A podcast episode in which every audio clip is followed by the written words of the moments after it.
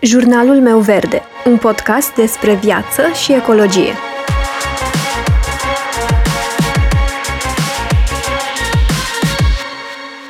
Bună! Eu sunt Alexandra și tu asculți Jurnalul meu verde, un podcast despre viață și ecologie. Acum două-trei zile, mama mea îmi dădea vestea că și-a instalat filtru de apă ca să nu mai consume apă la pet și să genereze atâtea deșeuri de plastic. Pur și simplu a spus că s-a săturat de atâtea sticle. Și când te gândești că trăiești într-un oraș turistic de la munte, unde apa ar trebui să nu aibă gust de nimic și nu ar trebui să aibă nevoie de apă îmbuteliată sau filtre. Așa că m-am gândit să vorbesc despre plastic în acest episod și în principiu ce putem face ca să îl evităm. Pentru că plasticul a devenit în ultimii ani poate principalul personaj negativ care apare în mintea noastră atunci când vorbim despre mediu. Însă trebuie să înțelegem că deși suntem supărați pe el, pe bună dreptate, acesta nu este singurul vinovat pentru problemele de mediu. Și că ar trebui totuși să nu respingem complet ideea utilizării lui, mai ales când vorbim despre situații în care viața sau sănătatea noastră depinde de folosirea acestuia. Să nu renunțăm, de exemplu, la tratamente și medicamente doar pentru că sunt ambalate în plastic. Însă, în același timp, sunt situații în care ar fi mai bine să renunțăm la el. Și mai ales pentru că nu cunoaștem adevăratele consecințe pe care acesta le poate avea pe termen lung asupra corpului nostru. Zilele trecute citeam de exemplu că anul trecut un grup de cercetători de la Universitatea de Stat din Arizona a utilizat o nouă metodă de identificare a microplasticului în țesutul uman și chiar au reușit să identifice în eșantioane de ficat uman și țesut gras, sub formă de molecule, zeci de tipuri de componente din plastic, cum ar fi bisfenol A, BPA, policarbonat, petul și polietilenă. Prin urmare, nu doar că suntem înconjurați de plastic și animalele mor din cauza deșeurilor formate din plastic, dar plasticul a ajuns inclusiv în corpul uman. Și ceea ce este poate și mai grav este faptul că, așa cum ziceam și mai devreme, nu știm dacă reprezintă un pericol la adresa sănătății noastre. Așadar, cred că cel mai înțelept ar fi să renunțăm la plastic atât cât se poate, să îl alegem în momentele în care este absolut necesar și să fim cumpătați. Însă cum putem să scăpăm de generarea atâtor deșeuri din plastic? Și cum putem face să îl înlocuim cu variante eco-friendly, prietenoase cu mediul?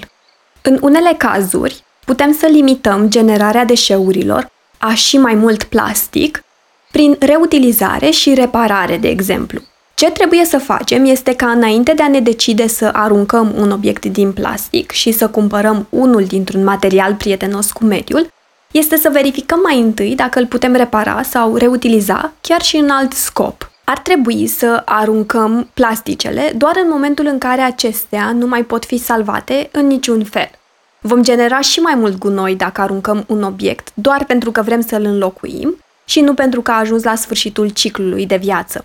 De exemplu, de cele mai multe ori, jucăriile sau ustensilele ori aparate de bucătărie pot fi reparate, iar peturile și cutiile de la ambalaje pot fi reutilizate în alt scop, foarte ușor, fără a fi nevoie de prea multă creativitate pentru asta. O altă metodă prin care putem să limităm consumul de plastic este cumpătarea. De exemplu, în cazul cosmeticelor, de cele mai multe ori avem atâtea cosmetice, majoritatea în ambalaje de plastic, încât nu le putem folosi pe toate până la capăt.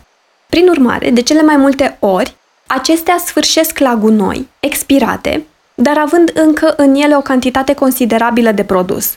Și practic aruncăm bani la gunoi.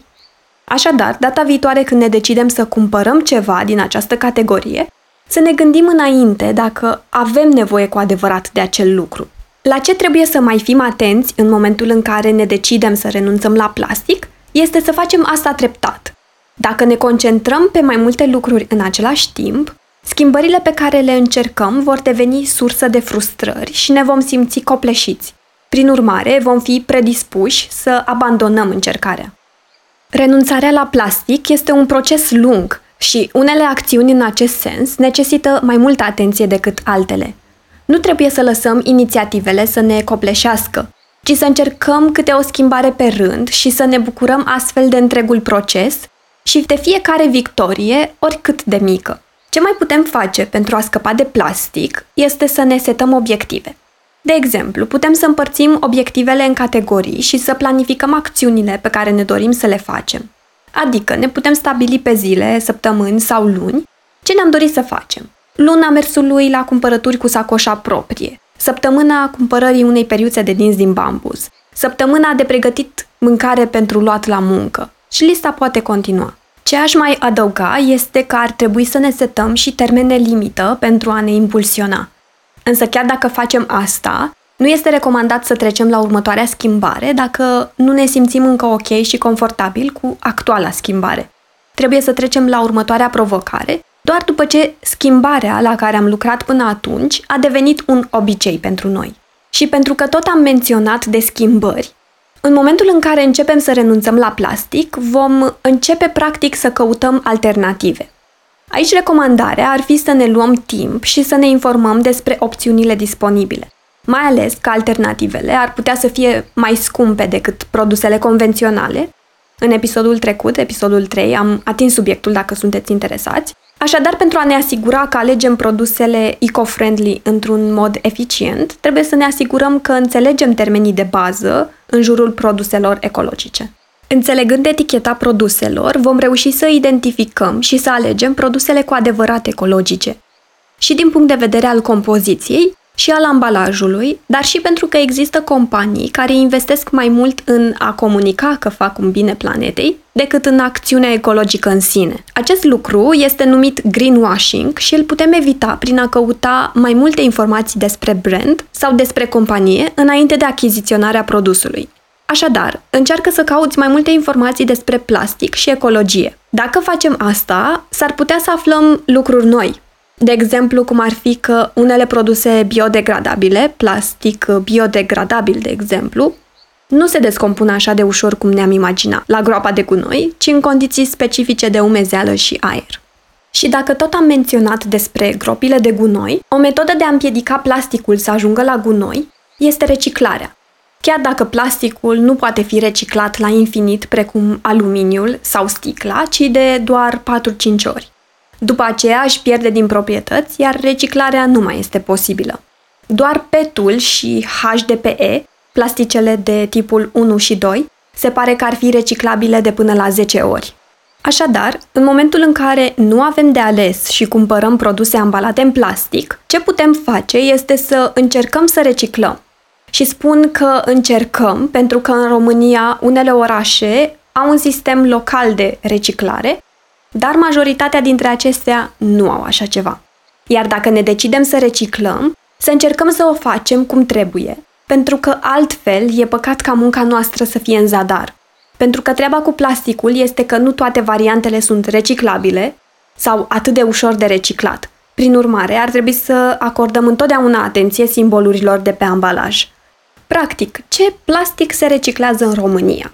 Și avem așa, sticle de plastic din PET, sticlele transparente sau colorate pentru băuturi, apă, suc, bere, ulei, folia de plastic de la baxurile de apă, găletușele de iaurt, lăzile din plastic, caserole din plastic, cele transparente, pungi alimentare, sticlele de lapte, sticle de detergent pentru rufe sau balsam, sticle de șampon și balsam, ambalaje Tetra Pak, care sunt acele cutii de lapte sau suc care arată precum cartonul, însă acestea trebuie colectate la plastic, nu la hârtie. Mare atenție, pentru că toate acestea trebuie clătite înainte de a fi puse la reciclat. Ce nu se reciclează? Recipiente cu produse care conțin substanțe chimice, de exemplu antigel, și cutii de produse care conțin îngrășăminte pentru plante sau pesticide, care pot conține substanțe periculoase.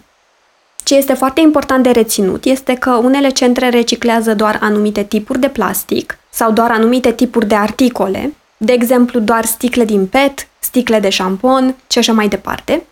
Așadar, este indicat să verificați mai întâi la cea mai apropiată unitate de reciclare ce anume reciclează ca să nu te duci degeaba cu anumite articole. Despre cele șapte tipuri de plastic am vorbit în ghidul de reciclare pe care l-am scris în decembrie anul trecut pe blogul meu, medium.com earthfluence. Dacă sunteți interesați, puteți căuta direct pe Google după Ghid de reciclare 2020 și ar trebui să fie primul rezultat, sau îmi puteți scrie pe Facebook sau Instagram și vă trimit eu linkul. Este păcat să lăsăm plasticul să se ducă la gunoi, dacă tot l-am creat. Plasticul se descompune în aproximativ 1000 de ani. Nu avem nevoie de o imaginație bogată pentru a ne imagina câte articole din plastic am aruncat la gunoi până acum fiecare dintre noi, sau ce cantități de plastic se află în acest moment în gropile de gunoi. Și așa cum precizam la început, cu toate că acesta a devenit în ultimii ani poate principalul personaj negativ care apare în mintea noastră atunci când vorbim despre mediu, și deși are o amprentă de carbon, adică emisiile totale de gaze cu efect de seră eliberate în procesul de extracție a materiei prime, transportului, prelucrării și așa mai departe, cu toate acestea, poluarea cu plastic nu este o problemă a încălzirii climatice, problemă care cumva ne apasă foarte tare în acest moment. Trebuie să înțelegem că plasticul nu este principalul sau singurul vinovat, sau că putem renunța 100% la plastic. Asta nu este posibil la nivel individual. Însă, ce putem face este să reducem considerabil cantitatea pe care o folosim. Chiar citeam zilele trecute că niște cercetători de la World Economic Forum au estimat, de exemplu, că până în 2050 cantitatea de plastic aruncată în oceane va ajunge până la 160 de milioane de tone, iar asta va însemna chiar mai mult decât totalul masei peștilor din mări și oceane. Nu cred că ne dorim să înnotăm în plastic și nici nu cred că ne dorim să-l mâncăm. Și pentru asta avem nevoie să fim mai responsabili, noi prin consumul responsabil de plastic, dar și prin politicile pe care indirect le votăm în momentul în care ne votăm aleșii. Împreună și luând toate problemele pe rând, Vom reuși până la urmă și cu răbdare și consecvență sper că vom vedea în curând din ce în ce mai puțin plastic pe rafturile magazinelor. Îți mulțumesc dacă m-ai ascultat până aici și sper să mai asculți și următoarea dată.